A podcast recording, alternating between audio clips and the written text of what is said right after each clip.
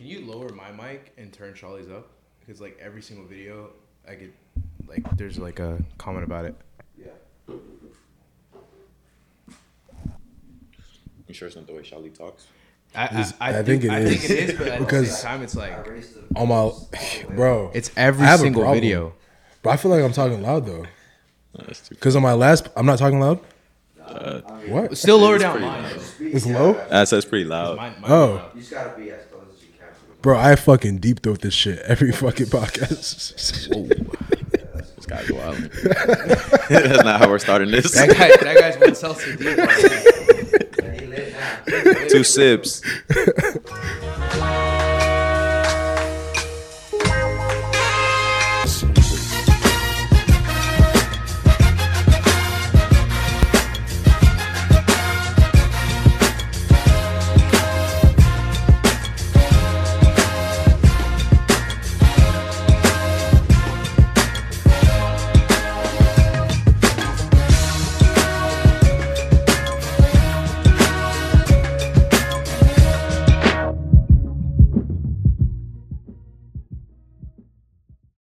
All right, welcome back to episode six, right? Episode 6 Mm-hmm. Sheesh, man. Episode six of the Knock Power Radio, the waviest podcast in the world. And today we're accompanied by Victor Madu. the one and only. Appreciate Go y'all for having me on here, man. Let's get it. Let's get it. Let's get it going. Yeah, let's start it off right. We we, we want to ask one question that's like the most important question. What's your thoughts and opinions on Jordan One mids? Ah, shit. Shit, I just looked around the room to make sure. Make sure nobody was gonna be my offended. That's Um, the worst. Jordan one mids. I feel like it's either high tops or low tops. I feel like mids, you're just you're risking it. You know what I mean? When You walk 100%. out the house, you're risking it. I don't care what collab. I don't care how expensive. mids, you'll never see me wearing mids, and Bro. it's just like the name. Like I don't know, bro. Like it's not it's not my preference for sure. Facts, man. We were talking about it this week. I forgot how we even brought it up, but we are like, now we're gonna save this question for the pod because like Jordan One mids are foul. Nah, that's technical foul. Those things suck. Nah, I don't know, bro. flagrant foul, man. That's, that's a flagrant. That's too, an bro. ejection. That's an ejection. Now you got to get out of here. wearing That, that's a full week suspension. No, for sure. Pulling up with mids is insane. I don't can't think there's not there's not a single pair of mids that I I can just truthfully say like Someone was saying that like there's like there's like one pair of mids that like that's like I guess acceptable. oh no no no it was me the blue the collab Bro. it's not respectable to wear but it's a respectable pair Which ones? The ones that are like really colorful? yeah and it's like corduroy Yeah. only because he's like a dope artist Yeah, yeah. Oh. I would agree with you on that, but you know, putting them on my feet. you yeah know, not put that's- them on my feet illegal. but like to own as like a part of like yo The I one that- respect full it. collection. Yeah. I feel you 100. percent the artist that Leah like knows. Yeah, blue. Oh yeah, Yeah. that was a respectful Collect- collab. collect- so it's this like it's dope because he's like a he's a he's like a young artist and he's dope so it's like whatever but Th- yeah, they can be beautiful to look at. I just can't wear them. but imagine that shoe on a Jordan One high come on Yeah, that'd be clean. that's a thousand dollar shoe immediately That'd be clean. But yeah, Jordan One mids, man. No Yeah. go from Victor Madu. Yeah, no go. That's an X. Next question. Nah, did y'all watch? Did you watch the uh, Kanye and Drake thing last night or no? I'm not gonna lie. I was stressing about the purchase. I did not watch nothing. I was in my bed looking at the ceiling. I, I was tuned out from the world, man. I don't know. I was trying to kill time and distract myself. But yeah, I didn't tune in. I heard it was crazy though. I was about to ask you about that. Uh, that was gonna be my question because I wanted the world to know. This guy, this guy just walked into a dealership. I mean, you care if they they know? It's fine. I don't care. You sure? Alright. this guy walked into a dealership yesterday and uh, and spent. He bought two dragon, two G wagons for the. No, he bought one G wagon for, the, price, of two. I'm not really too proud of it, but um, you know, it is what it is. Supply and demand right now. I'm pretty sure a lot of y'all know about the the chip shortage and then you know the supply chain shortage. So, you know, it's not a lot I can do. You know, you want what you want. You gotta get it. Well, so for the viewers that don't, because I I know about it, but I, I'm not good at explaining things. I know you're pretty heavily embedded in the car industry. Right. what would you explain is going on with, cars right now? Why why are used cars going so high right now? Why are new cars so hard to find? Why are the cars that are so desirable and people saved up for they can't afford them anymore because now they're double the price? Why is all that happening? Oh shit. So personally, my expertise or my experience with it is um there's these semiconductors that go in each car. You know what I mean? And I feel like the people overseas, I think it's like in Taiwan and you know China, all these major um, production countries. A lot of people don't want to work number one, and then number two, like the materials that they use are short because they were out of commission for so long to the point mm-hmm. where they're like, okay, nobody's gonna be ordering anything. We're gonna be at home for a year. You know what I mean? Then they come back and everybody was ordering shit. So it's like if you guys were to put up a sale and then everybody went on vacation for a year, y'all come back, y'all are backed up. Mm-hmm. To the point where like y'all can't release anything. Y'all are just catching up with people from January, February, March. And then you got everybody that's like, nah, we still want more and it's just hectic. You know what I mean? It gets to the point where if you have a car, your car has probably went up 30 or 40% in price, no matter mileage usage. I'm talking about 2010 Kia, whatever. You take it to a dealership, you're getting your money back that you paid for it. So it's pretty crazy right now. Yeah, I noticed that. I just traded in my girl's uh, Honda Civic, and um, I'm pretty sure they gave us like 20% over what Over. she paid for it. Jesus. Just like two years ago though, which is insane. Yeah, so it's definitely the time if you guys want to trade in your extra cars. I mean, I'm not sure if y'all have 10, 11 cars like Shali does. Oh my god! Like you do want to get rid, you do want to get rid of one of your cars, just Oh, one, man. not two, just one. Uh, this is probably the best time. So CarMax, Carvana, you know. But when, you do that, what, like my thing is when you do that, it's just like the house market right now. Right. You sell your house, make a lot of money. What do you do? Where do you move into? What do you drive next? Because you can't. I mean, you, nine times out of ten, you can't afford the next thing. I mean, it's more so for people that um, have multiple cars. So it's like if you have three cars and you're just like, okay, let me, you know, turn in the car that I don't drive as much to the point where you can still rely on the last two cars. And then you put that money into like another investment. Maybe like, you know, you get into Airbnb or you go invest in the stock market, something like that. But if you just have one car and you want to trade it in to make money, you're gonna look stupid going back to the dealership trying to get another car, your dream car, because your dream car is now appreciated fifty percent. So you'd be chasing that price down forever. You know what I mean? So it's for multiple car people, Yeah, yeah. definitely. With you being in the, now that we're on the subject of cars, with you being in that industry, I know there's a lot of a lot of viewers, and I don't know how much you want, how much game you want to give for free because I know you you have your guides and I- I and give your out game all All day. right, all right well, let's go. Let's hype into let's hop into it. Let's do it. if uh, a viewer out there, a listener out there, because you know we're on YouTube, Apple, Spotify. Right. Yes, sir. Yes, sir. All platforms. yeah, all platforms.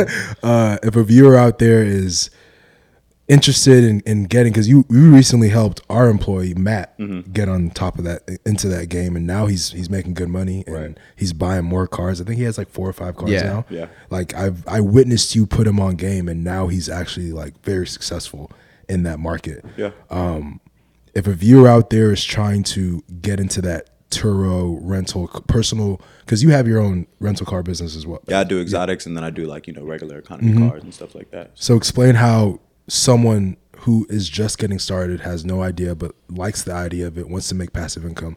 How do they get into that? Um, so all depends on your situation. Um, so somebody like Matt, you know, he has stable income, he has really good credit, and he's also open minded. Um, I feel like it was easy to convince him because, first of all, I mean, it's not the craziest thing in the Yeah. world to rent your car out. You know, we've been doing Hertz Enterprise and all that type of things. It's just conceptualizing it into you being the the business. You know what I mean? You being the person who's actually making money off the consumer, or just like the fact that it's so convenient that somebody can fly in and do a peer to peer rent from like a whole random strange person. It's not like you're signing any contracts. You know, obviously you have your your um you know uh, your stuff that goes with the actual platform. Maybe with it's Turo. I heard it's like share car, hire car. There's a whole bunch of things that you can actually go on. And um, I would just say if your credit's in the right place or you have a job where you're working remote and you don't really need to use your car, then try with that. But if you're in a situation where you're using your car to make money and that money you want to make make more money, then go to a dealership, you know, run your credit, figure out um, what position you could be in to maybe get an, another car. And then once you put that car on Turo, I'm, I'm sure it'll get booked in the first 24 to 48 hours, depending on where you live. I do recommend it to people that live in bigger cities, though, because if you live in fucking Buttfuck. Idaho, Idaho, you know what I mean? Nobody's running. nobody flies in Idaho. Yeah. So, I mean, I'm talking about like Houston, Dallas, um, LA, New York, Miami. It's huge. You know what I mean? The Yeah. industry is so huge because everybody always says, "Hey Vic, I live in Houston. Um, there's like 40 Teslas. How do I compete?" I'm like, "Have you ever been on a plane before? It's 300 seats on the plane. That's true. How many planes come in on a daily basis? It's way more people that need cars than there are cars. So you could be Tesla number 41 and still make the same amount of money. You know what I mean? It's not something you want to overthink facts. we're, it's a shortage. Yeah. You know what I mean? You have what people need. So That's one of them advantage. reels. that- That's that's gonna That, go viral. that's definitely a real right there. Hey, Take we should have a viral ticker at the bottom of the screen. Viral. How many viral moments could they give us right now? viral? That was viral as fuck. Nah, but you know, it's just it's just something that people kind of have to like shake.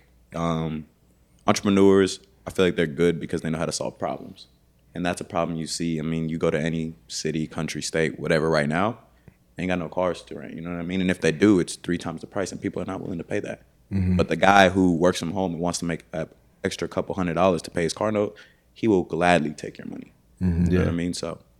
Do you think that everyone's built to be an entrepreneur though? I just had this conversation with my girlfriend. Um, she was talking about whether people are born with it or it's like, you know, something that you acquire, maybe like, you know, traumatic event early on in your life or you're literally just blessed. Yeah. Uh, personally, what I gathered from that conversation is it's a little bit of both. And um, I feel like, yeah, you do have to have that entrepreneurial gene and you also have to have that event and also know how to apply those things that come with that gene. You know what I mean? Like solving problems is another one. Um, I also feel like learning how to use your resources, um, being open minded, not being scared of taking risks because you can have all the money in the world. If you're not taking risks, Yeah. and money's not going to do too much change. You know what I mean? So I feel like, you know, all those characteristics are very important when actually becoming entrepreneurs. So Yeah, because I'm like I'm thinking from the viewer's perspective of like, because you started off pretty young in this like entrepreneur type thing. Like you dropped out of college at what age? Like I dropped out of college at 22 years old, but I mean, I've been an entrepreneur since I was 12. yeah. So like, you've you you feel like you were born with it, right? Obviously. Um, this is where the argument between me and my girlfriend Yeah. got kind of crazy. Um, she was saying I was probably born with it. I didn't. I never understood or believed that. Yeah. I just feel like from a young age, I kind of noticed like who had money made the decisions, Mm-hmm. and I wanted to make decisions. I didn't want to be told no. I didn't want to be limited in what I eat, what Yeah. I drink, what I wear, and um, I felt like obviously money was buying freedom for the right people.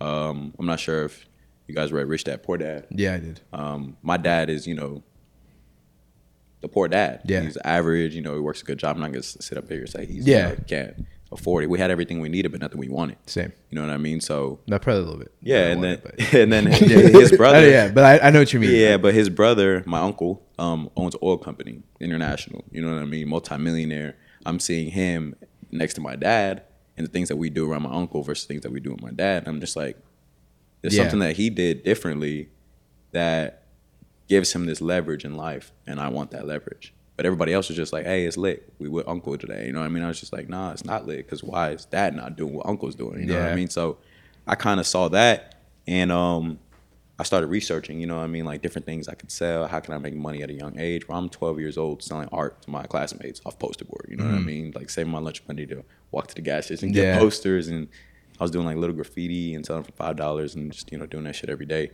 Eventually got into dyeing Nike socks, you know, selling Yeah. shoes, being you know doing the restoration business, all of that. And then I eventually got into clothes when I got to college. So, it's been a So long time did your coming. damn yeah? Did your uncle ever like help you? Like, cause for me personally, like my dad has always been like a hustler in Right. that sense. So like, cause for me, like I, I was reselling shit in high school. Mm-hmm. I was like, I remember the earliest, the earliest age now that I look back is like at summer camp.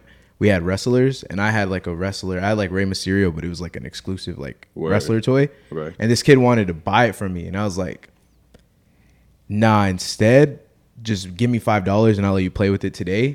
So And you like, rented it I out? rented out a toy and I went to the, the vending machine and bought a fucking you know the big remember the big Texas cinnamon Yeah. rolls? Yeah. And so I would like actively start like renting out this toy to kids like in summer camp.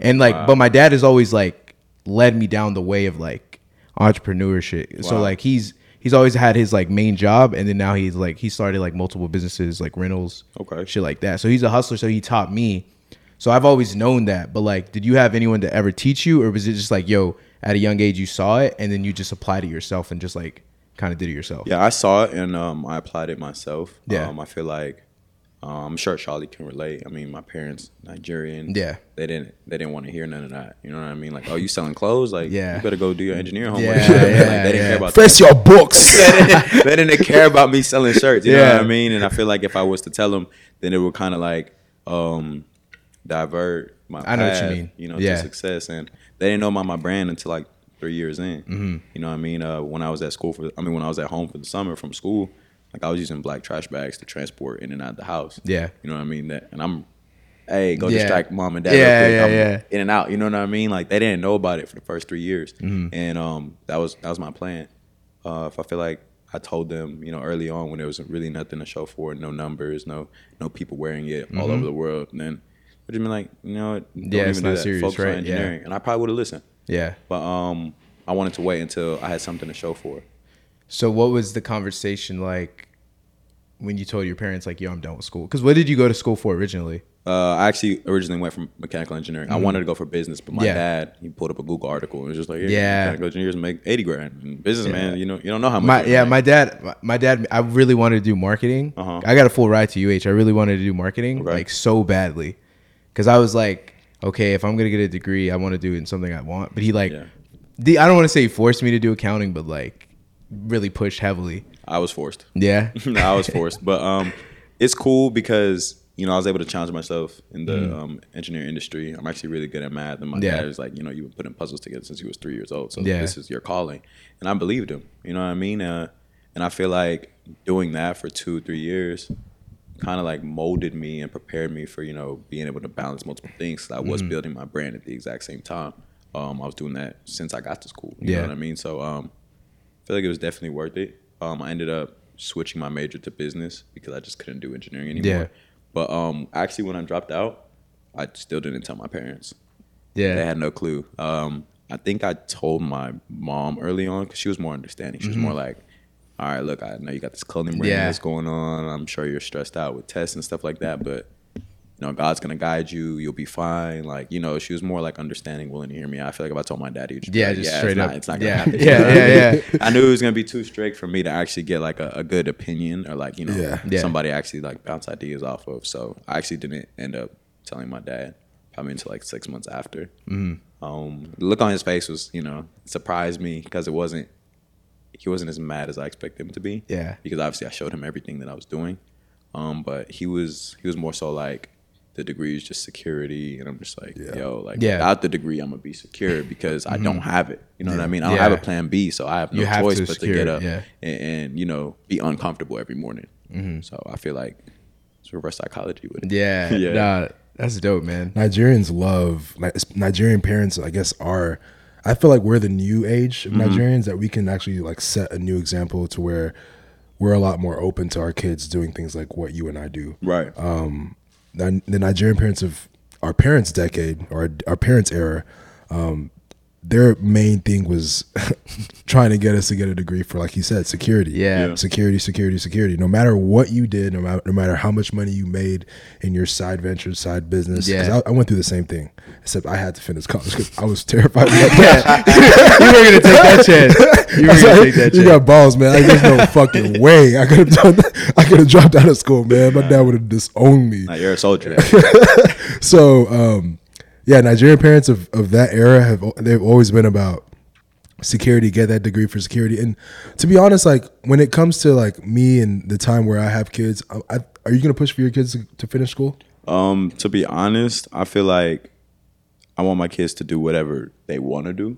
Um, whether it's you know maybe hustling in eighth grade, like yeah, go to school, but you know when we get home, you need to be doing something on the side. I don't want to see you playing a video game unless you plan on doing Twitch streaming. You know what I mean? I don't mm-hmm. want to see you outside playing football unless you want to go to the league. Mm-hmm. You know what I mean? Have fun, but by, by all means, do something that you're gonna be passionate about because I trust my kids. If you're passionate about something, you're gonna be good at it. If you're good at something, you're probably gonna figure out how to get paid off of it. You know what I mean? There's your security right there, and it also comes with enjoying what you do. I'm not gonna force my kids to do anything. That's a whole nother human. That's Yeah. true. That's true. Damn, that's true.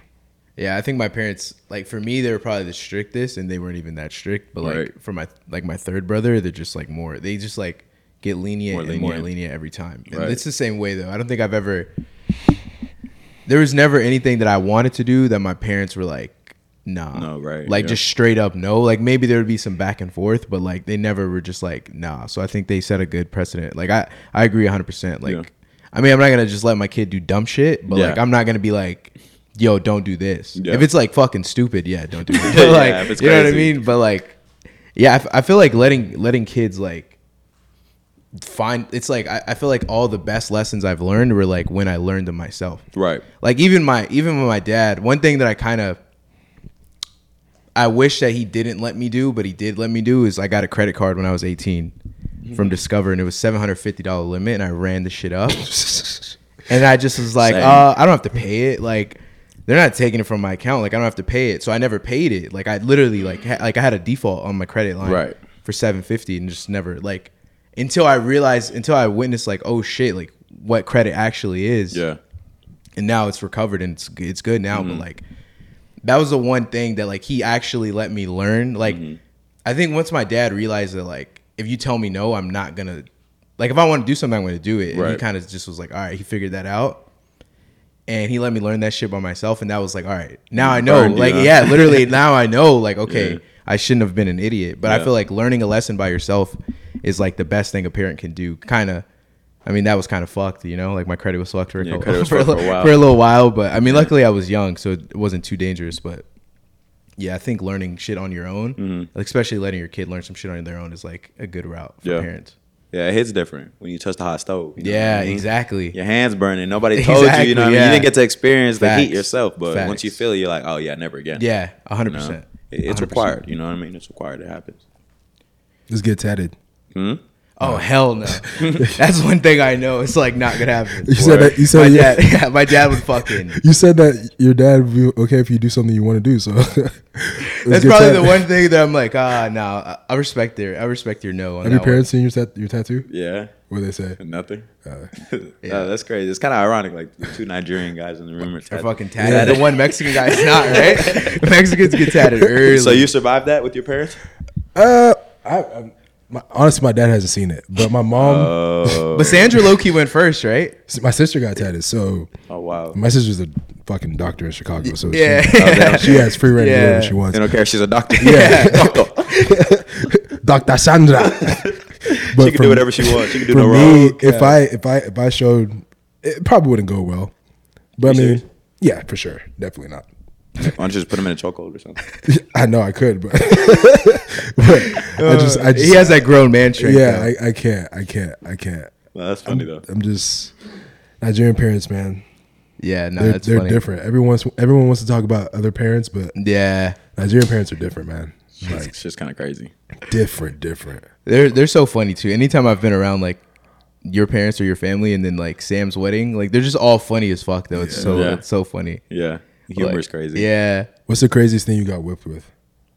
Um. Hmm. Probably erased it from my memory. Not gonna lie, but you know, hangers, belts, nothing too crazy. My parents weren't the most resourceful. You know what I mean? You know, this belt's on me right now. All right, this is what we're doing. You know what I mean? They wouldn't go outside and get a vine. Get a- oh, I was in Nigeria. I got hit with a vine, Yeah, like a thorny. you have to go pick it off the tree yourself. vine. Nah, they they actually like had it ready. Oh, okay. Sheesh. Yeah, I What'd forgot you do? what I I was, was. about to say. I think. I kicked my little brother off the swing or something. damn. I don't hmm. remember because he was on it too long. I was like, Yeah, "Yo, yeah, get my off, turn." man. Bye. you know what I mean? And then you know he hit his head, and the, Fuck. down comes the vine. Yeah. The worst ass whooping I ever got was Super Bowl Sunday, and I have t- I have two little brothers.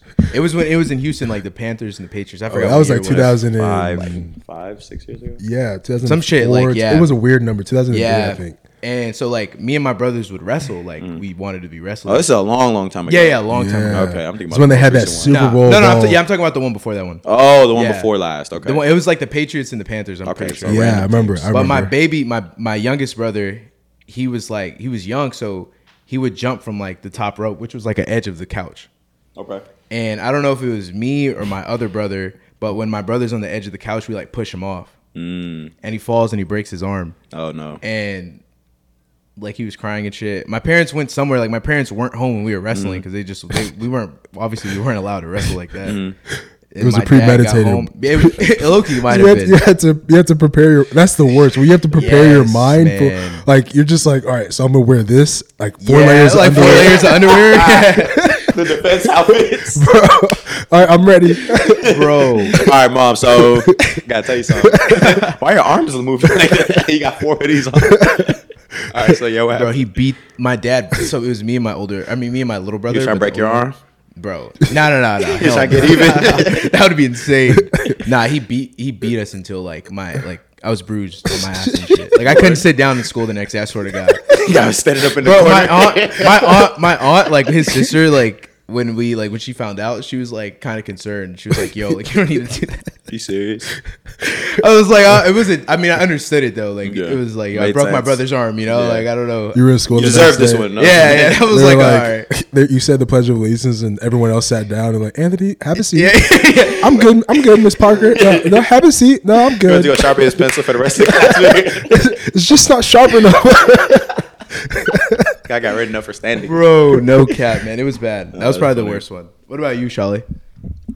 The worst one. I mean, honestly, all of it was bad, man. I, I just remember my parents would throw shit at me.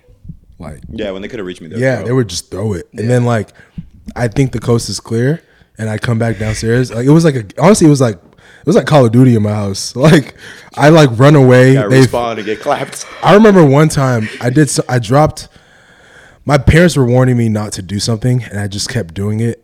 I think I was, you know, okay, you know, it was in Nigeria. You know those, you know how in Nigeria, do they still do this? They give you sodas in the glass, Yeah, glass bottles. and you have to return it to the crate. Yeah, at the end. Yeah, so like you would drink in Nigeria, like you would get a Fanta or a Coke from like a, a crate, oh, like an actual tall glass bottle, like mm-hmm. old school as fuck, and you pop it open, drink it, and like put it back in the back, yeah. crate. I guess for recycling mm-hmm. purposes. Yeah, so I was playing around with the glass bottles after like they were all like put back. I guess we were about to go drop them off, and uh I dropped all of them and broke every single one Congrats. and I broke every single one. And my parents were telling me to like they kept telling me to stop playing with it, stop playing with it. I just kept doing it. And I broke everything. And I remember like my it was either my dad or my mom, and they just like went crazy. Like they just like started hitting me, and I like it was it was bad to the point where I had to run away. So like we had those stairs that like you would go up one and then you'd go up another flight, mm-hmm. and it was like this, and then another corner, and you mm-hmm. couldn't see that other corner.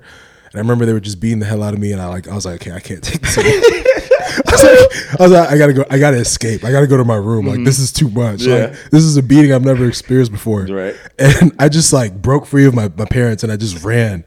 And like my dad, like I don't know if he picked up his shoe or whatever. He had great aim. Nah, I don't know what it is. Bro, he fucking threw that shit. And I, I I literally went up the stairs, he threw it, and I turned the corner and I stopped because the slipper hit the fucking wall so hard and made a hole. And I was like, Wow. It was, this is my head and this is the this is the hole in the wall. I was like, Oh shit. you trying to kill me? I just ran to my room and like I thought the coast the coast was clear. I remember I came out came out of my room the next like later on that day and I just got destroyed. They're like, you want to run, huh? Yeah, that was that was that was probably Damn, the worst. man. I'll never forget that. Yeah, honestly. How old were you? Probably like eight. Wow. It's crazy how you remember life Yeah. at that, that like at that time. It is kinda crazy. It's really crazy.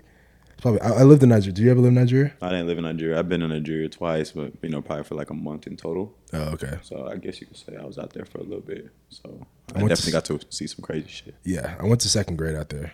Oh, That- really? That was Tough. eye opening. Yeah. when you have a toilet when when you're in when you're in school and there's no AC, all the windows are open. If you say No roof. no roof, if you say that two plus two times two is five, you get a fucking beating from your teacher.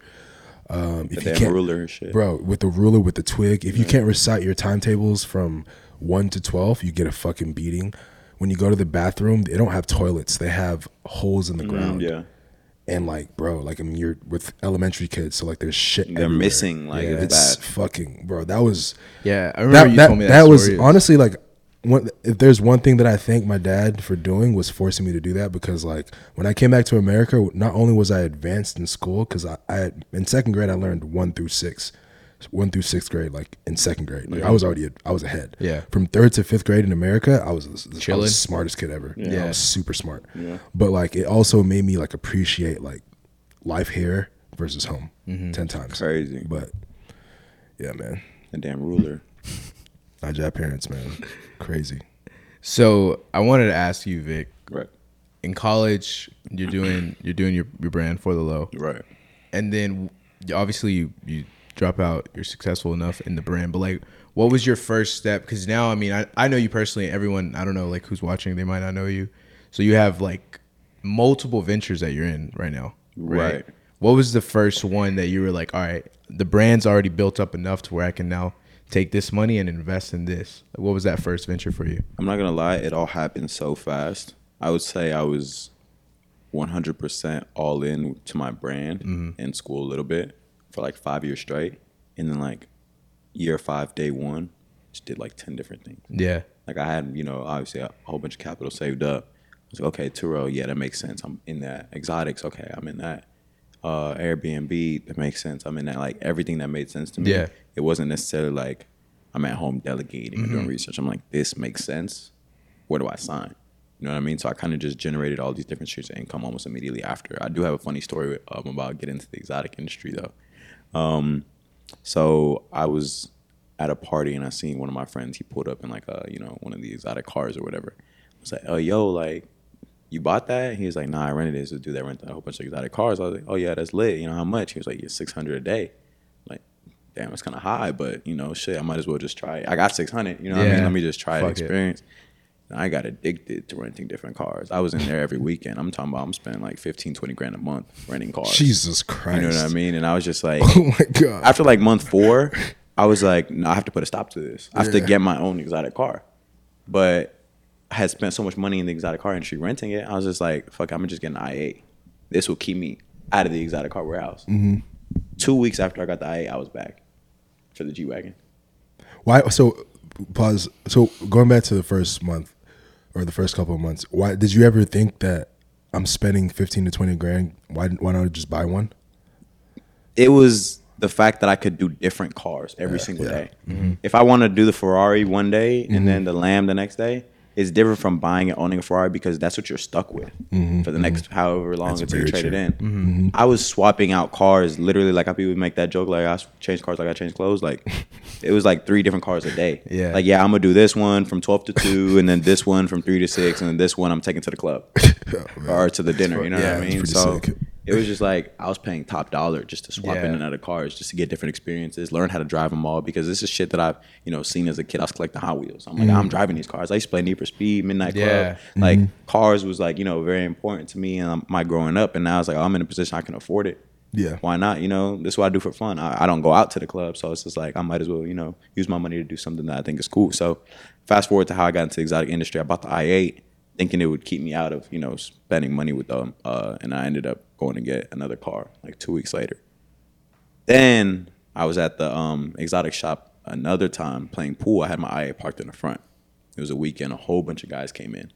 And all I kept hearing was that i8 is crazy, i8 is crazy because I had it like sand black with the black wheels. It was like the Yeah. only triple black i8 in Houston. Yeah, yeah. And everybody was just like, that's not an i8. Like you couldn't even tell it was. You know what I mean? Mm-hmm. I I've seen it, yeah. i8s don't get a lot of respect in the Yeah, exotic they really. It's Yeah. like, you know, bottom tier, like entry level. So mine looked like instead of six hundred a day, that's a thousand dollars a day. What is that? You know what I mean?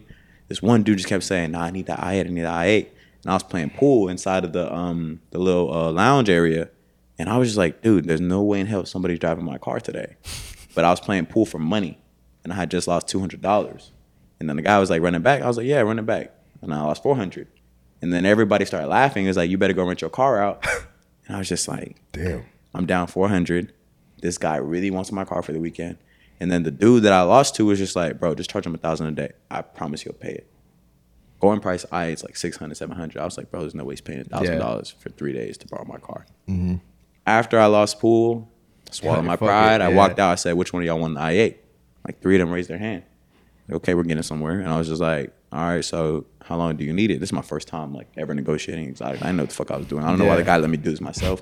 but uh, he's like, I was like, how long do you need it? He was just like, man, we ain't here till Monday, and it was like Thursday night. You know what I mean? And I was just like, thousand dollars a day. He pulled out, I shit you not, like twenty grand cash out his backpack. Jesus Christ. handed me three grand. It was just like, all right, where the keys?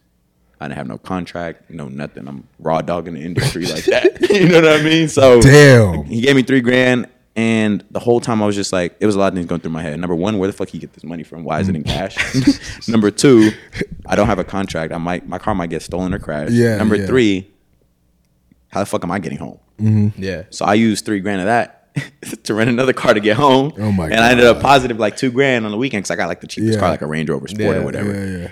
But Monday morning, you know, the whole weekend I'm losing sleep. Monday morning, I go in there, take a deep breath, you know, expecting the worst. Your car's missing, your car's in half, your car's in a ditch. Mm-hmm. Car's perfectly fine, sitting in the middle of the warehouse. I'm like, did the guy take it? Do I have to give you all the money back? He's like, nah, he just dropped it off. I'm like, Damn. oh shit. I check my pockets. I'm like, I still got the two grand. I don't gotta return it. This is not Yeah. like a, a trade off. I made the money. The car's back. I made the money. He put like 300 miles on it. That's cool. Yeah. I made the money. That's when my brain clicked. I was like, I gotta get on the other side of this. Mm-hmm. Two hours later, I was at the dealership buying cars. Bought a Range Rover. Got rented out for 27 days. My first time I rented it. Made like seven 27 grand. days? 27 days. It was a weekend rental, but the guy was stuck. I guess it was like hurricane season. Uh, and um, every single time his plane, like he booked his plane, got delayed. Every single day I checked in. I was like, hey, yo, can I pick up the car? He's like, got delayed. And he was flying private. Hey, yo, can I pick up the car? Delayed. Yeah. 27 days later, I made eight grand on the Range Rover two hours after I bought it. Jesus On a 27 day rental. That was my first time renting the car. Damn. And then that's when I really, really woke up and I just went crazy. Mm-hmm. I think I bought like seven or eight cars. Two was with me. We was at the dealership every other week buying cars. That's insane. You know what I mean? So I'm grabbing him. I'm like, hey, yo, we get another car. He's like, dude, again? Like, we just got back from the dealership. I'm like, yep, we're doing another one, do another one, do another one. That's insane. Yep. And then I ended up having like eight or nine cars, and I was making like 30 grand a month off cars independently. What? That was just off of like the the like the exotic cars Yeah, just too. all exotics. All So exotics. thirty racks a month just on that, just in that sector of yours. Where are you keeping them? Uh, I was keeping them at the warehouse. Oh, okay, yeah. And um, you know, like um, I, I live in a building where there's so much parking space, so I was able to, you know, park some at my at my place if they Mm-hmm. didn't have, you know, a limit on the space, and then um, I left the other cars there, and it was foot traffic. What? Damn, that's crazy. insane. It's crazy. So that, this is what I wanted to ask this when we first started talking about when, we, when the podcast first started. What's the key? Because I've heard you say this before. I actually tuned in to one of your lives when you were talking about this. When buying a vehicle, you want to buy all of them at once because of your credit. You don't want it to show on your credit the next month. yeah. like so a lot of people don't know, but um, the bureaus don't immediately post the purchase on your credit, Mm-hmm. so it's practically invisible to the banks until for like the next 30, 45 days. So if I like, I just bought this car. I literally bought the car before I came on here. I can go back to the, another dealership and get another G wagon and get approved again. And I can do that every day for the next 30 days. But 60 days later, they're gonna be like, "Why the fuck do you have 30 G wagons on your on your name?" Mm-hmm. And I'm gonna be negative for the rest of my life. But I'm not gonna get denied. yeah, that's true. that's true. You know what I mean? So Damn. that that car's not gonna hit my credit for the next 30 or 45 days. So if you do want to start a fleet, if you do want to get into Turo, you know, get you an economy car and get as many as you can in a week. You know what I mean? If you want to hit the ground running, go get you five cars. They're not gonna know. Mm-hmm. You know what I mean? That's free game, really. You know what I mean? The credit bureau is not gonna they're not gonna report your shit for like 30 or 45 days. What do you say to the person that's scared of taking on all those car car bills or car notes? Sorry. Um, I can't do anything to make them feel more comfortable, but say I've never had to come out of pocket for a car note in my life since I started this. If you live in a good city, If you live in the right place. Don't don't watch this from what Yeah, you said bum fuck whatever. Yeah. don't watch Butt this from you know? from Wisconsin and be like Vic Mom! said I'm gonna be good. Vic said I should I should go buy some cars. Yeah. Uh, you live in the Y'all don't, country. even, y'all don't even got Ubers out there. you don't know where the airport is. Ain't no Walmart. Yeah. No, don't buy shit. Get you some Wi-Fi first, and then, then we can talk about cars. Invent Wi-Fi in your city. Yeah. be the pioneer Yeah, of Wi-Fi, fact. and then we could talk about cars. But yeah, it's definitely for you know um, metropolitan cities like big cities. Atlanta is a, a really up and coming one. I'm actually from Atlanta, so I can know how Oh, the, for real? the industry and climate is. Yeah, The six. Damn. Yeah. When did you move to Houston? um, March 2011. I think I was like 14. Damn. So I've been here for 10 years. I literally kind of just got here. I got here freshman year of high school. That's what's up. Yeah, I just left Atlanta. I was with Doug and Baby and shit. We're just cashing out. It's crazy. It's just crazy. Yeah. It's just, it's it. Now, I wanted to ask, what do you like better though, uh, personally, Turo or exotics? You know what's funny? I got into Turo on accident. I actually never wanted to get into Turo, but um, I feel like my platform is very much so infor- in- informational, and I feel like Yeah. people seek out you know inspiration. That's what I was trying to say. Um, I think this girl had messaged me when I was talking about the exotics. She was just like, "You got all these followers. Where are we gonna get these Ferraris from?" And I was just like, "Oh shit, that's right. Y'all are trying to copy me." Yeah. And I was just like, that day I went and I got a Mustang, and I was like, I'll show you how to do this with regular cars too. Yeah. I was like, y'all got Turo. Same way I got exotics, y'all got Turo. I got on Turo, and um, I realized the impact that that was doing for people who were in that um, that financial space where they mm-hmm. couldn't go Yeah. buy a Lamborghini Urus on Yeah. their credit. You know what I mean? So I feel like that impact was more important to me than the money that I was making in exotics. So I kind of pulled back from exotics and then I went heavy onto Turo because, you know, I walked into the office that day. I was talking to Matt for like two hours. Yeah, I And, remember. you know, I was trying to convince him like, yo, Turo is the way, especially, you know what I mean? You don't want to go drop three, 400K on a car. Get you these 20, 30,000 dollar cars, just get as many as you can. You know what I mean? Mm-hmm. Low cost, high volume. That'll get you through it. And, um, you know, he, he actually messaged me last night. He was like, yo, like, I really appreciate you putting me on. I'm finna really scale it up. That's what's And up. getting messages like that on a daily basis, that's more important to me, like the impact and the value. And just knowing that I was right about something. Yeah. I feel like that's way more important. So, yeah, definitely, definitely got me into Turo a little bit more. No, that's dope. That's dope. Um, speaking on your platform, I wanted to ask this. Uh, so a lot of people like, there's a lot of like quote unquote like Instagram gurus, right? Right. Obviously, everyone at some point is like they know everything. Yeah. Every stock that they invest in 100x, like mm-hmm. there's a lot of those people, right? Right.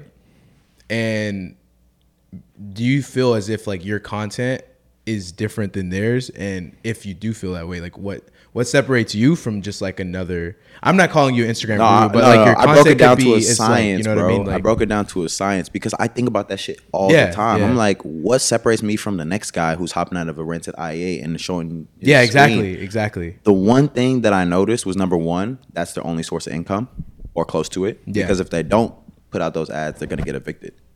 I have multiple sources of income. I don't gotta promote. I Yeah, don't you gotta can, like, get off of. Instagram. I get Yeah. I can delete my Instagram and be fine. You know what I mean? Probably more fine mentally. Yeah, yeah, yeah.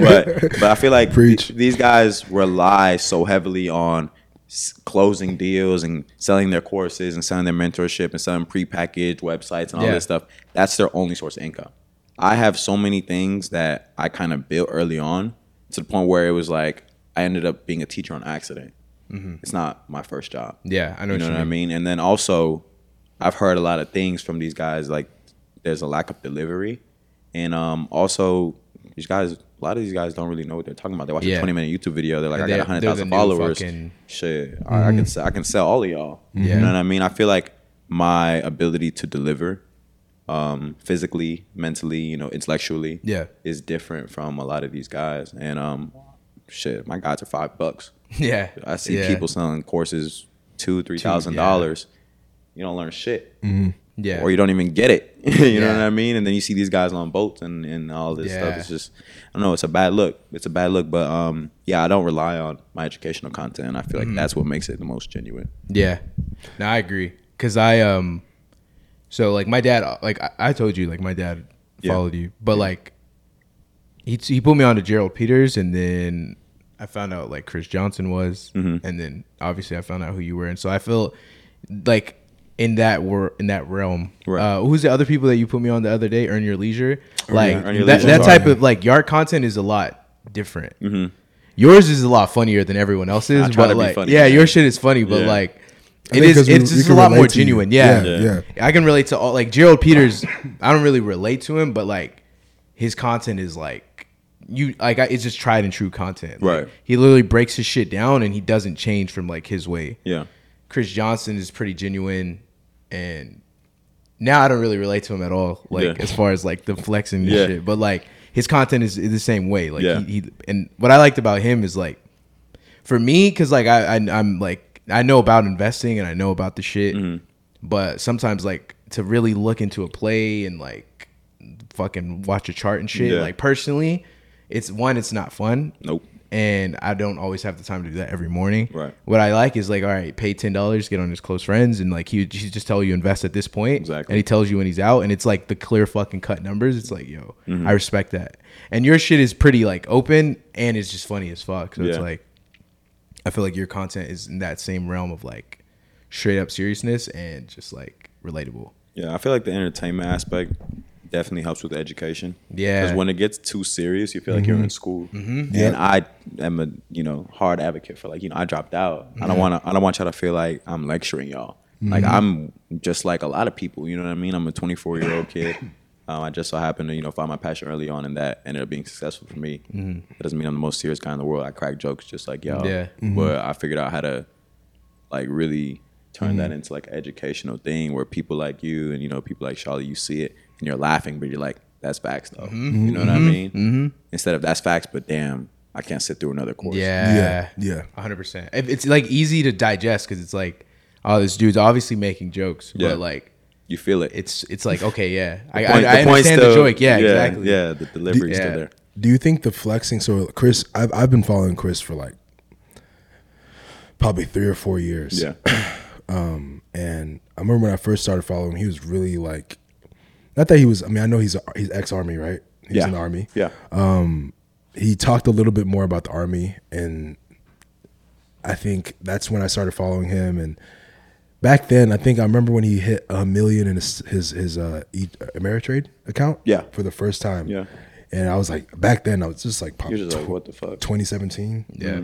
And I was like, fuck, that's a that's a lot of money. Like, fuck, this Yeah. guy's and that's when I was like, okay, this guy's the truth. Like, he's showing us play for play. Mm-hmm. He's he's being real with us. He's showing us all his plays. He, Yeah. he showed us when he had his first seven figure amount liquid in his bank in his uh, uh stock account. And now it's he's still he's still showing plays. He's still guiding all his people. He has the close friends now, like Ann said. But there's a lot of flexing. There's, I mean, it's not that. I mean, I flex. We all flex. I flex. Yeah. Yeah. So, I'm not saying that it's bad. I'm saying, do you think the flexing is necessary now? Because I have my own opinion. Do you think it's necessary now? Because I don't think it's a bad thing. I personally think it's necessary because it allows people, especially if you've been following him from like 2016, It's delayed gratification. 2017. You, Yeah. you, for me, whenever I see him flex, it's like, bro, nigga, you deserve this Yeah. shit. Like I've seen you work your ass off Yeah.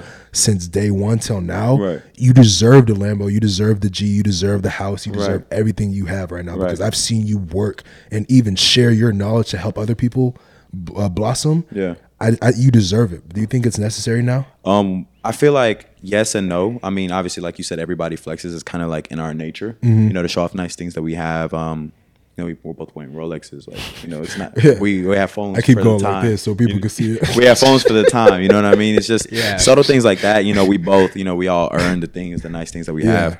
Um, in Chris Johnson's case, obviously, I can't. You know, I'm not Chris Johnson, but you know, I've hung out with him a couple times, and like you said, you know, you've seen him from ground zero, from ex-military to oh, I got to mm. get this shit out the mud. I got to sell mm. some watches. I got to teach people how to trade. yep. Exactly. Like you know what I mm-hmm. mean? Getting everything from day zero versus like where he is now, you know, with the cars and the the cribs and all that type of stuff.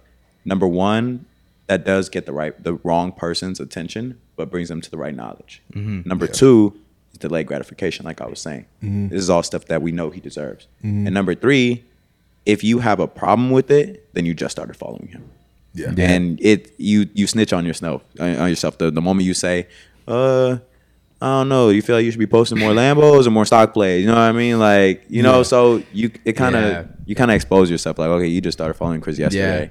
Uh, he hit when you hit a big play, and you're like, oh yeah, I need to be a next big play. And you see a Yeah. Lambo, you're just like, it's not why it's not why I'm here. You know what I Yeah. mean? So Yeah. yeah, it, it definitely it definitely you know it's controversial. A lot of people have their opinions on it. Uh, me personally, I just feel like you know identity is everything, and um, what people what people view you as that's your identity. Yeah. you know, um, and it is what it is. Also, you know, it comes down to also being safe.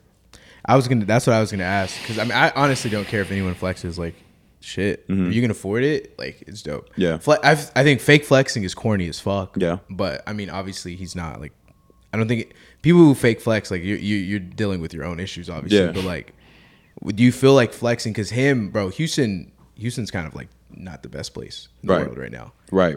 And L.A. all- there's a lot yeah, of places. LA's dangerous as fuck. Yeah. Houston's obviously not the best either, but like I watch his stories and he's like at the Galleria getting iced out Yeah, in a Lambo. Like Right. this like it's very. it's it's like yo, like you know what I mean? It's- like I don't it's care. that- scary. yeah, it is scary. Like Yeah. in the sense of like I get scared for him, especially yeah, it- following him for such a long time and being so proud and happy for him, Mm-hmm. and seeing him here, and he's new to Houston, Yeah. so he doesn't know like. If you go to the Gallo and you get iced out, there's people that will Watch follow you. you. That They will follow. wait, They will follow you from the jewelry store to your vehicle and follow you. follow you to your crib. Yeah, Yeah. and then rob you. yeah, Yeah. yeah, So I get scared for those reasons. Yeah, exactly. Yeah. So When when he when he was posting the guns and shit, I was actually like, all right. Yeah. I'm yeah, happy the for guns make me feel a lot Yeah. better. Yeah. The 'Cause- guns and they weren't just like baby guns either, you know. Like they were, they, he was Serious on some guns. military. And he's shit an army nigga, so, Yeah, like, I mean, yeah, he he's knows not how to gonna use nobody. it. Yeah, yeah. Nah, for sure. He for knows how to use it. sure. It, Yeah. it makes you feel more comfortable. You know what I mean? Um, down to the cars I drive down to like you know all this custom things. And, you know, everybody has their opinion. You know, Charlie gets the Brabus kit. Yeah. If I see that car, I know it's Charlie. Yeah. You know what I mean? So Shit. it just it just depends. It just depends. You know what I mean? So. It is what it is. Teach his own. Uh, but yeah, that guy, that guy deserves everything he has. Yeah, no, he's dope. and it's crazy. It's crazy a to legend watch. for sure. It's crazy to watch. Le- legend for real. Yeah, he's a I think he truly is a legend when it comes to black um, entrepreneurs in that field. We've never really had someone. I was thinking about this the other day. I was talking to my boys about this because a lot of my boys follow Chris. Yeah.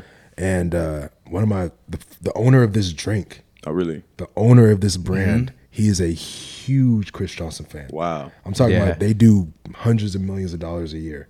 That he is a huge Chris Johnson fan. That's Yeah. huge Chris Johnson fan. He's like the only he's like the only other person that follows Chris Johnson's like close friends page because you know it says It like who shows follows you. him. It's like me, uh, Hayden, and His I think Hayden, somebody yeah. else. Yeah. yeah. It's fucking huge fan. And uh, for me, it's I forgot what I was gonna say, man.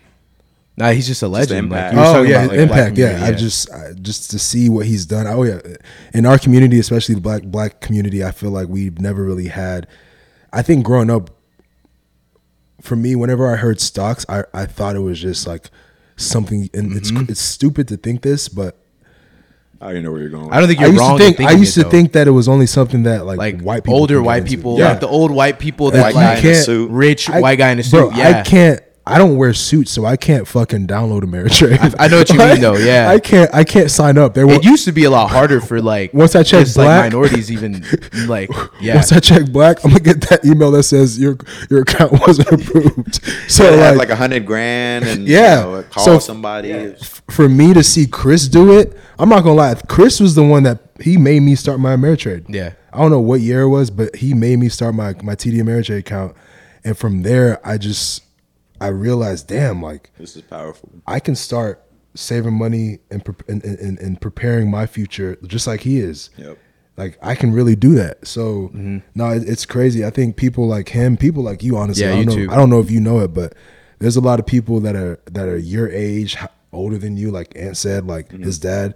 There's a lot of people that look like you or struggle with the same hardships in life and society like we do all all of us in this room do and when when you're able to post and do do the things that you do the the the, the investments the the different businesses me and Matt would have wouldn't have known about I wouldn't have known about Turo and being an actual Turo, Turo entrepreneur if you didn't post it if I didn't follow your page. If I didn't find your page and, and see you do that shit, I wouldn't have known. So I think it's extremely important for the flexing. The flexing is cool and all that shit, but it's, it's extremely important for figures like you and Chris to to share as much knowledge. And honestly, you've inspired me to start posting more about that side of things because I mean, Anaka's cool, all that shit's cool, but I feel like there's another way I can help people. Yeah. Mm-hmm. And a lot of the shit that I learned from you and Chris, I try my best to kind of reiterate it. I'm in the ba- baby elementary stages of Yeah, it but- Yeah. because I'm just so focused on other things. But I try my best to to re- reiterate that to my followers, and I feel like I've gotten such great positive feedback from Mm-hmm. my followers because they just they love it. They don't they don't see fitness guys talk about this. Yeah. they see people like y'all talk about it, but they don't see fitness people talk about it. So Yeah. Yeah. it's important to- that y'all keep doing what y'all's doing because it's crazy. Because seeing someone like you or seeing someone like like that you grew up around do it makes it like, oh shit, I can do it too. Right. I think that that impact on people is like the best impact because it's like, like you said, like uh, you everyone thought like stocks was just like some old white man shit on on Wall Street that like, oh like that's dope. Oh, rich people are getting rich. Like we can't do that. Yeah. And you just have to like, well, damn, I gotta hustle. I gotta do this. But y'all are bringing light to like, nah, we can do it too. Facts. Like, like what I and the what I liked about Chris Johnson was like, he'll show you he'll put sixty in a stock, like sixty k. Yeah. Or he was talking about he oh he was he was talking about an option play that he did, Mm-hmm. and he was like, I turned like I, I forgot how much it was, like let's say five k into like 15k. it was the Zillow play. Yeah, yeah, yeah. It was something. It Like was like very. ago. It was yeah. It was like Yeah. recent. But he was talking about if he let it If ran you all the way up. Yeah, that one. crazy. Yeah, but he's like, yo, if you put two fifty in, like you would have made two Five fifty grand. into five grand. Right. So it's like it's not like an impossible. Like the percentages are still the same. Yeah. Like when he was talking about uh, uh, what's the crypto.com the coin? Yeah. CRO Crow. coin. Yeah, Crow. Like, yeah, I put like three hundred into it, and it I don't know what it's at now, probably like five or like four something. But like yeah, like that. I'm not putting in a six thousand, sixty thousand dollar bag. Yeah. But but it's like uh, okay, a quick three fifty for me. That's like I'm not really worried about it. Right. And it turns into like another four or five, and then just keep reinvesting. It's like Right. he def like y'all y'all are definitely putting on for people like us in the sense of like minorities who like used to think that we couldn't invest. Yeah. You know what I mean? And then you make a little money, and then you're like, all right, well, let me do this Turo shit they're talking about. Yeah. Oh shit, I made a little money here. Let me Made a little bit of fucking. Oh, they're talking about Airbnb and shit. Let me just get. You know what I mean? It's like, and then especially like you're with your content, it's funny shit. So it's like it makes it so just easy to be like, all right, let me fucking even even if you don't want to, it's like, all right, let me fucking do this shit that Yeah. Vic was talking about. Yeah. And then you do it, and it's like, oh damn, he was right. Yeah. So now it's dope. That's crazy. I'm, I, uh, you know what? You know what's so crazy is um I feel like for a long time I was known for like selling clothes. You know what I mean? It was just for the low, mm-hmm. left and right. But then I kind of had this revelation. It's like if I keep taking money out of my customers' pockets, this is not gonna last long. I had people that was buying 10, 15, 20. I have people that have hundreds of my products. Mm-hmm. Like one person with 100 products. And it didn't become sustainable because everybody was putting their money there and running out of money. And it's like, I don't want to be the guy that takes everybody's money. I was like, I'd rather put that on the back burner, teach y'all how to make money in Turo, sports betting, Airbnb, and then do whatever you want with that money. If that means spend 5% of that on my next drop, Yeah. and that's cool. It'll be full circle. But if it just like goes straight from shit. me taking all your money, you can't go do anything else. You got 50 hoodies, you can't eat tonight. Yeah. You know what I mean? But if you get 50 hoodies and you got 50 cars on Turo, you can get 50 more hoodies, no problem. Yeah, You know what I mean? So I feel like providing that value both ways to my to my customers, especially loyal customers. You know what I mean? I feel like that's more important and it's less of like a one way street where I'm just taking, taking, Mm-hmm. taking. It's like I'm giving, giving, giving. And if you feel the need to, shit, come shop. Yeah. You know what I mean? But if you don't, guess what? I'm making money on Turo too. Facts. So I feel like that, you know, Yeah. diversifying, you know, my income was very important and also helping the people who put me in this position. Yeah, sure. I think Gary Vee says some shit like that too. Really? like he always talks about like he gives out free plays and shit. Mm-hmm. Like not plays. Obviously, on his level, he's just like more so announcing like the next wave of Yeah. like industries. But like he's like, yeah, I, I give out all this free knowledge because shit. Like if I give it to you for free, like what's a twelve dollar book? And then he sells you know millions of Million, books yeah. and shit. So yeah, I think that that idea of like giving, because like or providing value to someone without like Expecting asking, anything, yeah, yeah. like that's that's something that I've learned like my entire life is just like providing value Mm-hmm. and not expecting anything. It's always going to return back to you in some way, shape, or form. Yep, every single time. Like hundred percent. Do you ever Um, get Do you ever get stopped, like in public in Houston? Like people like stopping Yeah, me. yeah. Yeah, all the time. Yeah. So, I mean, I kind of I kind of have like social anxiety. It's like that's why I always wear hoodies. Um, I feel like as soon as I throw my hoodie over my head, I'm like I'm in my own world. Mm-hmm. You know what I mean? But you know, sometimes people still recognize me, like hoodie, mask, glasses, and it's like, hey, yo, you're the guy that makes clothes. Yeah. You're the guy to be on Turo. Like. I walk out the gallery. He's like, I know that ain't go Vic because they pull my car up and everybody knows what my car looks like. I'm just like, damn. I was good until my my car came out of Yeah. valet. But the impact and the conversations are always so dope. You know what I mean? Like I'll hear things like, "Bro, I'm not gonna lie, I'm spending the money you just made me at the Gallo." You know what I mean? Like, bro, I hit off that sport bet. I just made two bands. We had Neiman. You know what I mean? I'm just like, this is kind of crazy. Nah, it's dope. Yeah. you know what I mean? It, it's crazy. It's crazy to watch. It's crazy to see. It's crazy to experience. But um, you know, more power to the people. I feel like that's really important. What was the first experience, whether it have been for the low or like maybe when you got your first rental? Like, what was the first time where you're like, damn, like you took a step back and you're like, oh shit, I'm really, or like maybe it was meeting a fan for the first time. Like, what was that first experience that was like, oh shit, I'm actually really doing this shit for real? Um, I feel like it's a first experience every single time it happens. Yeah. Like I could go, like I could leave here. I can go to the mall. I can get maybe five, ten people to approach me. Every single person that approaches me, I'm gonna feel that same feeling that I Yeah. felt the first time somebody ever approached me. Yeah. Like, wait, this shit actually works. You know what I mean? Like I have thousands of followers. I've, you know, I made people a lot of money. But every single time somebody comes up to me, I'm just like, yo, like this is crazy. Yeah. You know what I mean? It, it hits me every single time. That's dope. My dad wanted to ask. Uh, he was he was he sent me the Instagram live from the other day, like the Shark Tank. Shark shit. Tank, yeah. And he was like, he just wanted to. He wanted me to talk about it. So Mm-hmm. shout out to my dad on this one. He's listening right now. Yeah, he is for sure. He, he is for sure. He was excited about this episode. Uh, Yeah, what was that like? Because he sent it to me. I, I didn't get time to watch it. Like, what was that? Something new that you are doing, or you're doing, or like? Um, it was actually pretty random. Yeah. So, um, Sean um Huncho, which is his Instagram Mm-hmm. name, um, and his brother Jesse, which was the other guy, um, they were hitting me up uh throughout the week, like, "Hey, yo, we gotta, you know, get on live," because I had my wisdom teeth surgery, Yeah. like last week. So I do live every Wednesday, like mandatory. And I missed it last week, and everybody was texting me like, "Yo, like, where you at?" I'm just like, "Bro, y'all forgot? Like, I can't Yeah. talk." you know what I mean? So, um, I came back, and that was the first thing that was available. They were like, "Hey, yo, we doing Shark Tank? Like, hop on right now." And I was at the Rockets game, so as soon as I got home, I was late to the show. They already bought into like five people's companies, but um, as soon as I hopped on, it was just like you know the love. Everybody's like, "Hey, like, go Vixen!" And Yeah. stuff. I was just like, "Yo, like." That's crazy, you know what I mean? And then obviously the, the opportunity to help random people all around the world like fund their business. I'm talking about they're asking for high five Yeah. figures, six figures for you know a portion of their business. I'm just like, wait, we're really in the position to say yes. Mm-hmm. You know what I mean? And it really hit me to the point where I was just like, hey, yo, we got to make this a thing. We got to give people a chance to prepare numbers. You know, we had some people come up there, they were stuttering, they were nervous, Yeah. and didn't necessarily have everything together. But we had some people that came up there and they were like, oh, you probably got kicked off Shark Tank because, you know what I mean, your idea was just too damn good. You know what I Mm-hmm. Mean? So we had some very solid people come up there and present. I think Sean and um, Jesse probably spent about 200 grand that night. Yeah. I got on so late to the point where, you know, Yeah, I really, everything I didn't get to get anything. up, They yeah. grabbed all the good stuff. Yeah. But there was this one guy, the last dude, he was selling like solar panels or solar energy. Yeah. And I was just like, that's the future. I'll give you shit, whatever you want. But their offers were just like Better, bigger, stuff the guy yeah. the guy couldn't refuse. And I don't know, just competing in that space and just understanding like the power and uh, how much leverage that we have, and then using it the way that we do.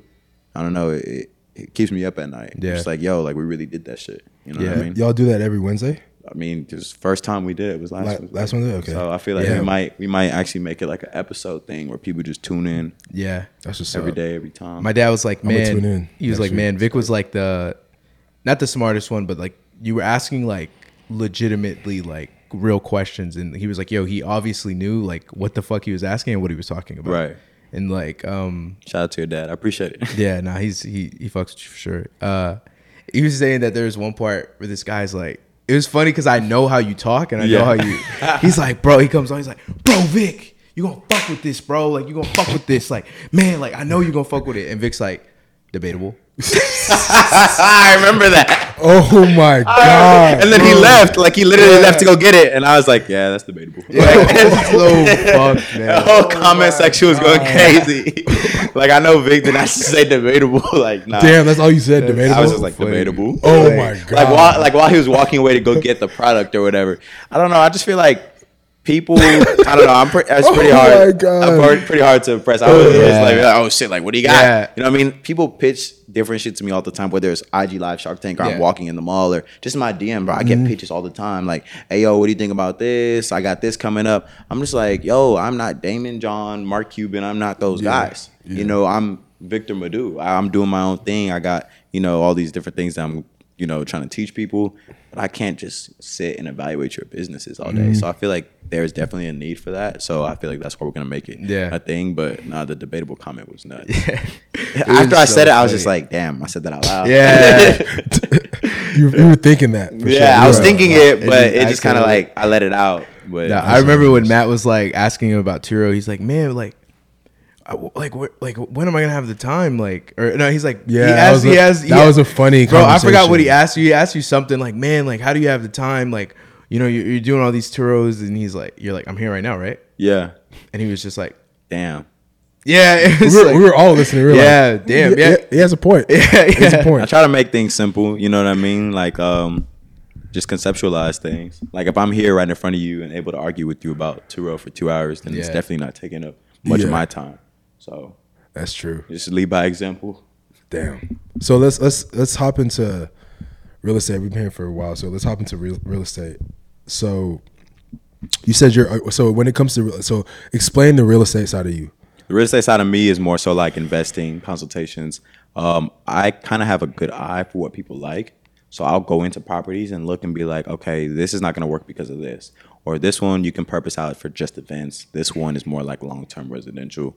This area is not really good for this because, these guys are just like, oh, real estate. All right, I'll just get a house. I'm like, no, mm-hmm. you need got to know who you're targeting, mm-hmm. where the, you want to have these people at, what type of person you have here, how often is that type of person gonna, you know, rent? How much are you gonna charge? Is that gonna cover the overhead and the cleaning fees? It's just mm-hmm. like I'm like, you know, the devil's advocate, the second brain, the second mind, but then I also invest in different projects. So if you cross or you check all the boxes that I um, provide for you, then I'm like, all right, how much is your furniture?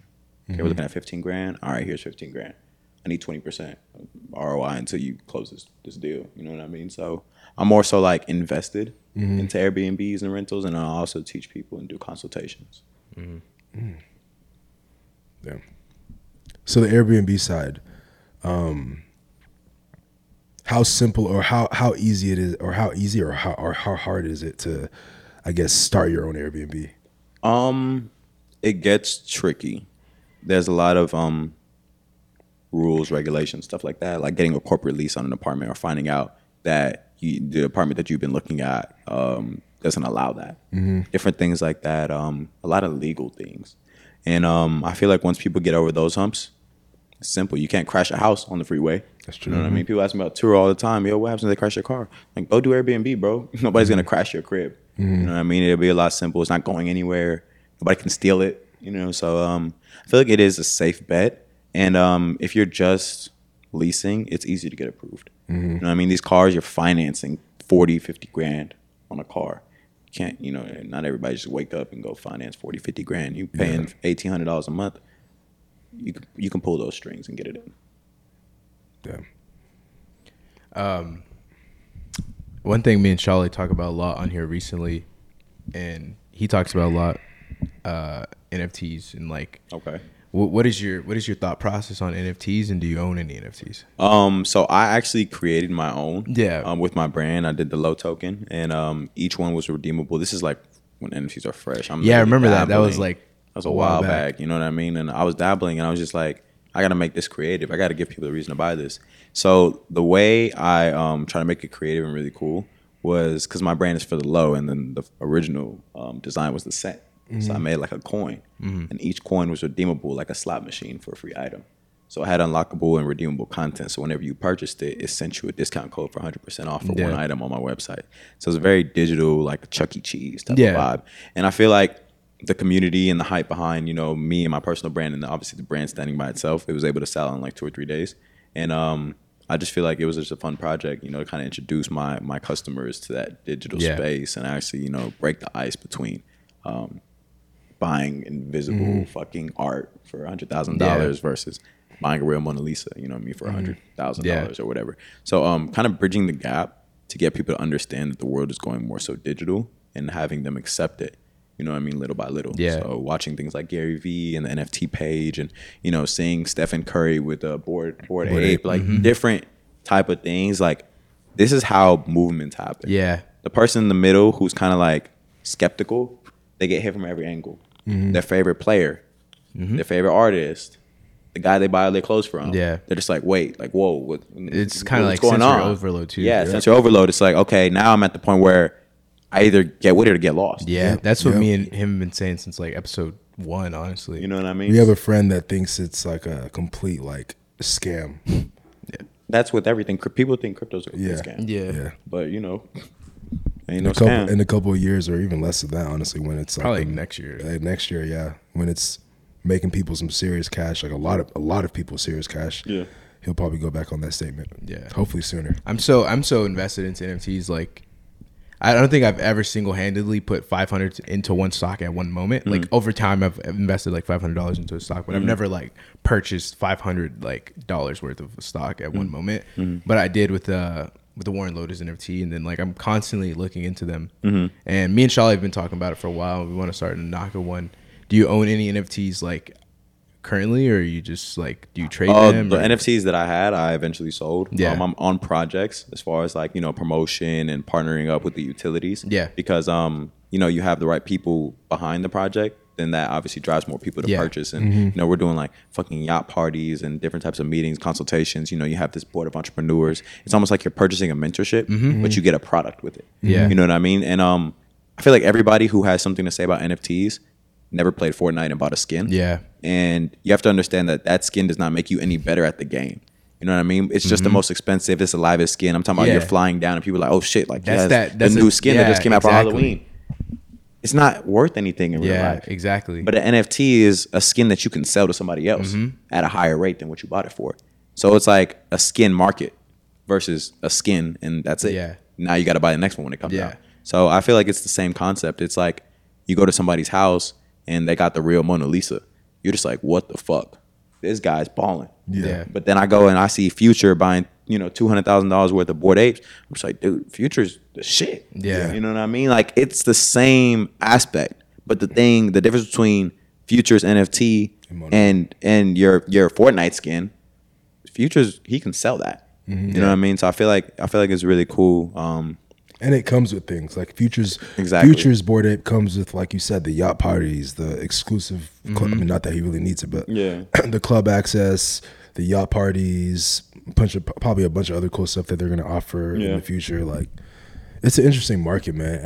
I, I didn't know. I mean, I think I did know you did that for For the Low, but I didn't know that you did that. Like the things that you did with it, like Yeah, the, the utilities. the utilities and stuff like that. We need to we need to talk about that. yeah, I was gonna say sure. we we'll definitely that- do. Yeah, we'll get that going. bro. Yeah, because to- we have we have ideas that we want to do, but we just want to do it right, and we want to roll it out all the way. We don't mm-hmm. want to just be like, oh, here's the NFT. And then don't know what the fuck. And to then, do yeah, with it. A lot of a lot of brands did that. Yeah, a lot of yeah, and A they still do, and it's just like since we're so invested into it, I'd rather just roll it out the, The right way. hundred percent the right way, and Yeah. and make sure we're ready for like, okay, this person's gonna buy it, and then they might sell it, and then we Mm-hmm. have to oh, like still, they still get that you know whatever Yeah. we gave the first person, Yeah, and you just have like to all the deliver. shit. Yeah, exactly.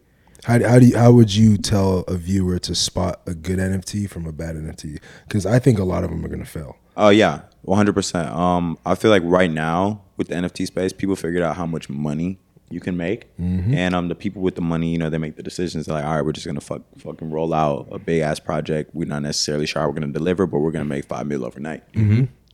You can smell that out when number one, the utilities don't make sense. Um, if they say they're over, if they're over promising something that doesn't necessarily make sense, Like going you to got- space. Yeah, like you got fifty thousand people. You gonna take on a space shuttle? The offset one is a little No, questionable. take off, take off. Oh yeah, take off. Yeah. That, that was his is a crazy. little, his is Yeah. a little questionable. Yeah. Yeah, but you know, you also get those NFTs where you understand the person behind it has enough hype to make it go. That's how it was with the Warren Lotas one. Yeah, so like someone like Warren Lotas and even like Takeoff. Takeoff, if Takeoff had minted maybe a 100 Takeoff is mm-hmm. fucking big time. Migos is big time. If all three of them promote it and then everybody they have a feature with everybody on their label and they're only doing 100 and they're probably selling it for like maybe like one Ethereum, two Ethereum. It's gonna sell out literally the second it drops, and then it's to the bushes for everybody else. You know what I Yeah. mean? It's StockX. Yeah. But if he's trying to make ten mil and you know recover Lambo money off of it, you you can tell when he Yeah. has a hundred thousand. He's like, all right, we're all gonna do X Y Z, and you're just like, mm, I don't know how the fuck you're gonna do that. You know what I mean? Jeff Bezos didn't even. Go That to was space. the first thing that when when apes in space. I mean, if they actually pull this off, that's He'll be legendary. inc- incredible. But when he, when he said that he was going to take all his NFT holders to space, No, I think it was one. I think it was, was one. one? It's like out of all of them, they're gonna do like Yeah, a rap, one- like one person, like a raffle. oh, Yeah. okay, that makes it. It's a lot little bit more more. It's, it's still. It's still. I don't know. man, I don't know taking the- a random civilian to space is pretty crazy. Yeah, I don't know. I don't That's truly still- know if anyone's going to space, but yeah. they probably just wait till you forget about it. Yeah, Yeah. I think that's I 100. percent It's one of those things, one of those It didn't things. even it like the the project didn't even like fully mint.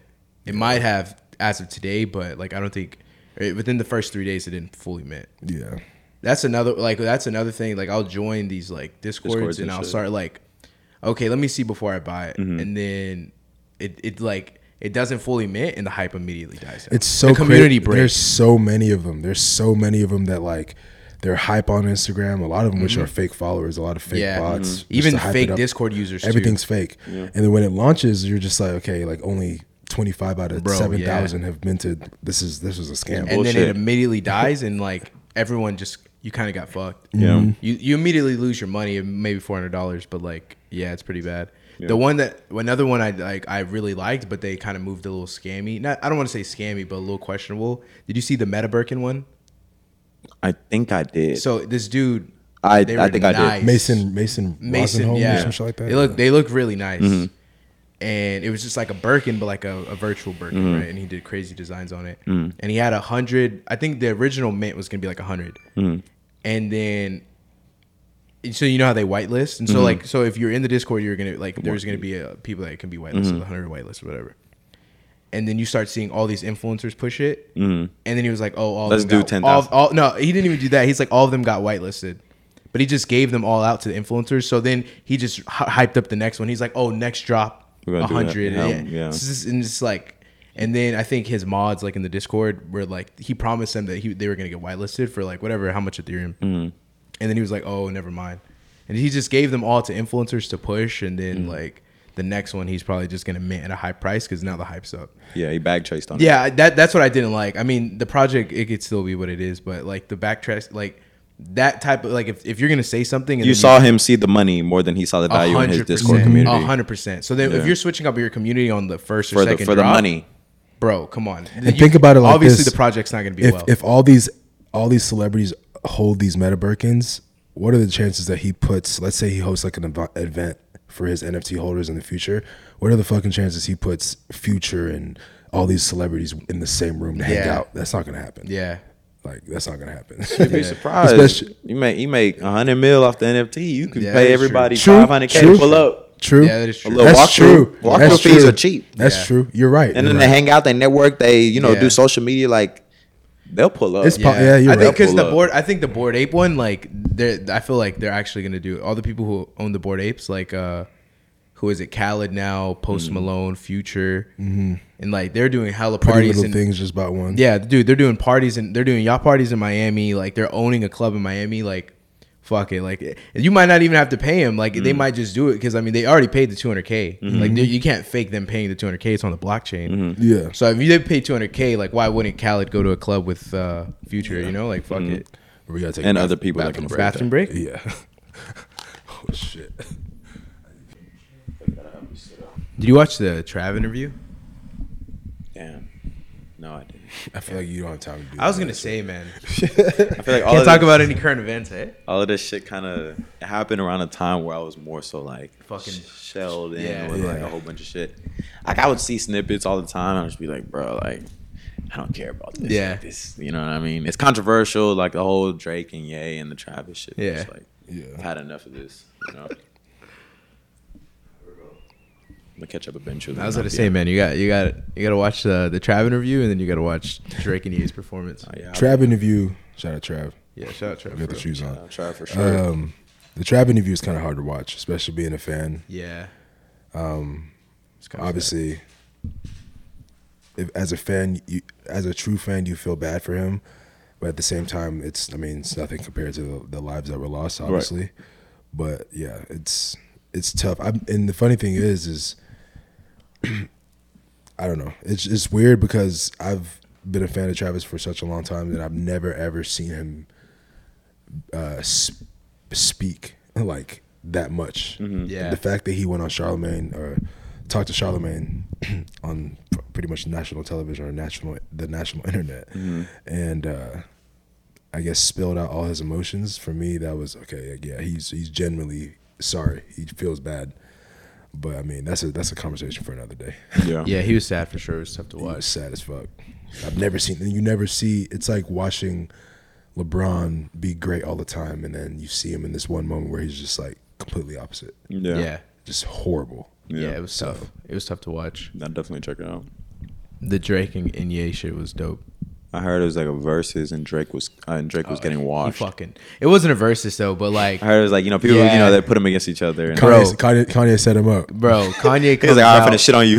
Kanye comes out. He's like, they come out. He's like, let's let's start from the beginning. Plays Jesus walks, and then he goes through classics, and then Drake finally comes out. He's fucking God's playing- Plan and shit. Yeah, CLB like. Eh, But it made me realize if there ever was a versus, Kanye was right. Like he, he can only play, he can only verse himself. Like there's literally not a single artist that you can put against Kanye. Nope. Like there's not. nope. Like even if like Drake should have played like classics, but even Mm-hmm. his classics like they're not. They're not super They're not duper classic. Kanye level. Yeah, they're not Kanye. Classic. They're not moving a crowd. Nah. Like if you play Tuscan Leather, like a, a few people would fuck with it, but it'd be like, yo, why Yeah, you this is playing alright. Yeah, You know I mean? yeah. If you played D and D and shit, like it, it would be dope as a Drake fan. But what I watched last night it just solidified. Like, I mean, you know, I think Kanye's the goat, but it was just like, yeah, don't even don't even dare to compare Drake to him. Mm, yeah. But it was a dope moment for sure. Like it was it was really dope to see. I really wish I went. Me, Lex, and Crank almost went, but then Lex was like, "Oh, I'm gonna be in Italy," so I was like, "Fuck, it's not even worth it." Yeah. But man, I really, I really wish I would would have been so crazy. Yeah, definitely, definitely crazy. Luckily, I've seen Kanye live, so I don't not too mad about it. But seeing them both live together, was That's dope. nuts. But now we were talking about it in the restroom. Separate stalls, but of Yeah, course. yeah.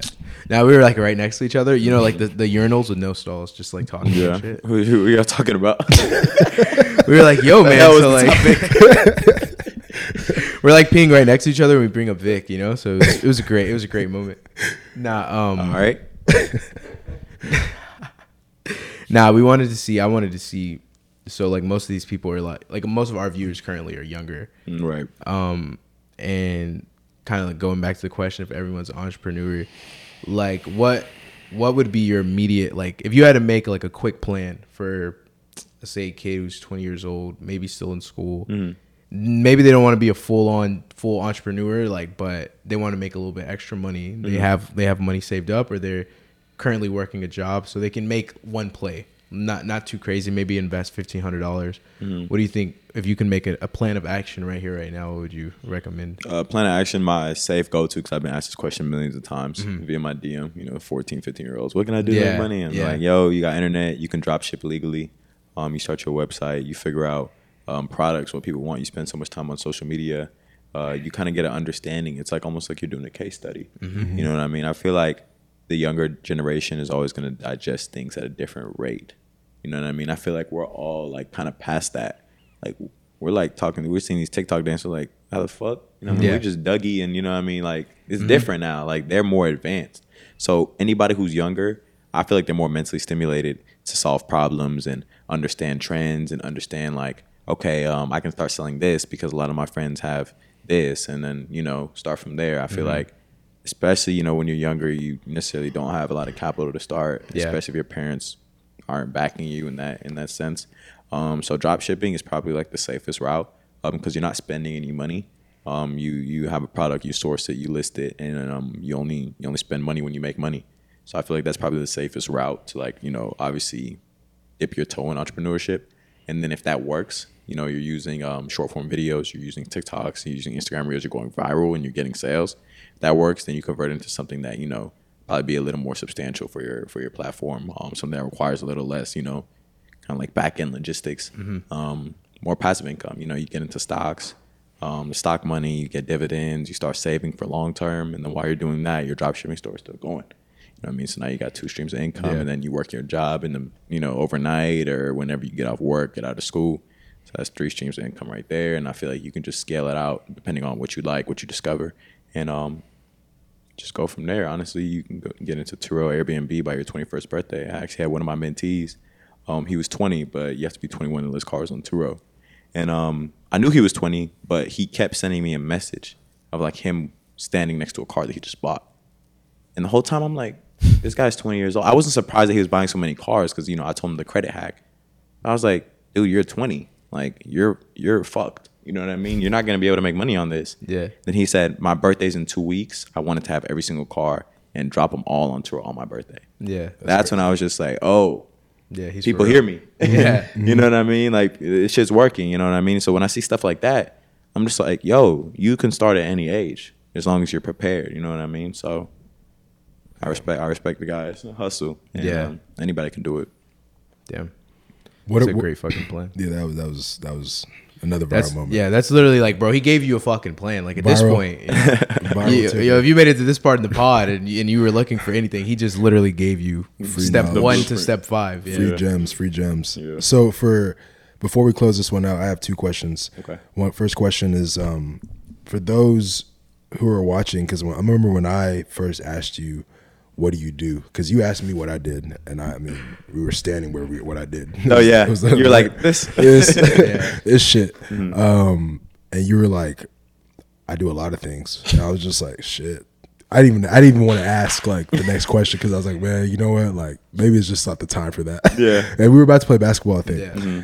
But for the viewers that are watching now, if you could give like a quick summary of like who you are and and what you do um right now. everything you're involved in, or I mean, if you can try and re- remember. I don't know everything I'm involved involved in. Yeah. I feel like I got involved with shit that forgot about it. That I get checks. I'm like, oh shit, I did Yeah. invest in this truck to transport cars throughout Houston Yeah. five years ago. You know what I mean? So, um, first thing I, I chronologically I feel like is the best. Um, I started my clothing brand. Um, I was able to scale that to seven figures, multiple seven figures, and um, I used that capital to get into exotic car rentals. Uh, Turo, I became the vice president of trade with Paramount. Um, we have a stock group with over 3,000 paid members who are constantly turning a profit. Um, I think the stock group, we, I think we've made over $20 million as a whole. Jesus. And, um, you know, there's up days, there's down days, but, you know, as a group, we have a Yeah. pretty solid impact. Um, I'm a consultant. I do mentorship. I sell guides, obviously, like Ant. Um, I was talking to Ant earlier about that. Um, I'm into Airbnb. I invest in a lot of different projects. I guess, I guess I'll say I'm a venture capitalist. Um, so you know, all that money I have saved up for my brand, I'm looking for opportunities, you know, to help other people. Also philanthropist. I've had scholarships under my name for my school district, just different things like that. Um, just always looking to provide value and create an impact. You know, at the same time being a serial entrepreneur and uh, trying to stay as sharp as possible on a daily basis. I feel like um, I'm passionate about what I do right now, and there's never gonna be an end to it. You know what I mean? Like I love cars. I, there's too many cars to collect. Um, so I'll never get bored. Really, people always ask me like, uh, "What's next?" I'm like, "Shit, another car." What's next? Another house. It's a lot of things, you know, a lot of goals to accomplish, a lot of people to impact. So I feel like I guess I would say serial entrepreneur. Damn, that was a great answer. Yeah. Thank because that answer answered my next question. So I have, no. I have no more questions. Charlie's out. He's out for the count. And yeah. So out. before before we close out, um, obviously it's end of the year. What do you have? Not what do you have planned, but what is like your what are your goals for next year? Like, do you are you the type of person who set goals, or do you just catch a vibe and and just knock out things as they they arise? Um, it's probably gonna sound funny. I'm like the laziest person you ever meet. Yeah. Um, but I use that to my advantage. Um, I don't like to set goals and plan. I kind of just let things happen naturally because I feel like that's gonna produce the best results when it's natural. If I tell myself, "Oh, I got to do 10 million next year," I'd be like, "All Yeah, right, like all right, forcing come on, it, let's yeah. go do it." But you know, do half of that, but have a shitload of fun, impact a whole bunch of people. Be like, it was a good year. Yeah. And next year we just vibe some more. You know what I mean? Um, I, I did set a goal. I was like, I'm gonna travel every single month this year, and I did it for the first ten months. But then the last two months, you know, I'm kind of like, You all burnt right, out? Not even burnt out. Just kind of getting old. Um, what's next? You know what I mean? Like traveling is cool. Before, Yeah. Because before this year, I didn't really travel much. Once I got to October, I was just like, cool experience. Yeah, you traveled enough. Yeah, you know what I mean. I, I was fulfilled in that aspect, and I, I didn't. I didn't hold it against myself. I didn't travel November, Yeah. December. I was like, oh fuck, I, I gotta go You back to gotta my go- drawing board. I was just like, it's a vibe. It's a vibe. You know what I mean. Tomorrow I might want to do something else. You might see me on Instagram promoting some new shit. Yeah. Tomorrow, and um, I feel like that's 100 percent okay if it's not in the plan. Because if it's not in the plan, then there's a reason why it happened. Mm-hmm. So Damn. I was Passion. gonna ask if you were going anywhere crazy Uh, next year, shit, Tokyo or something.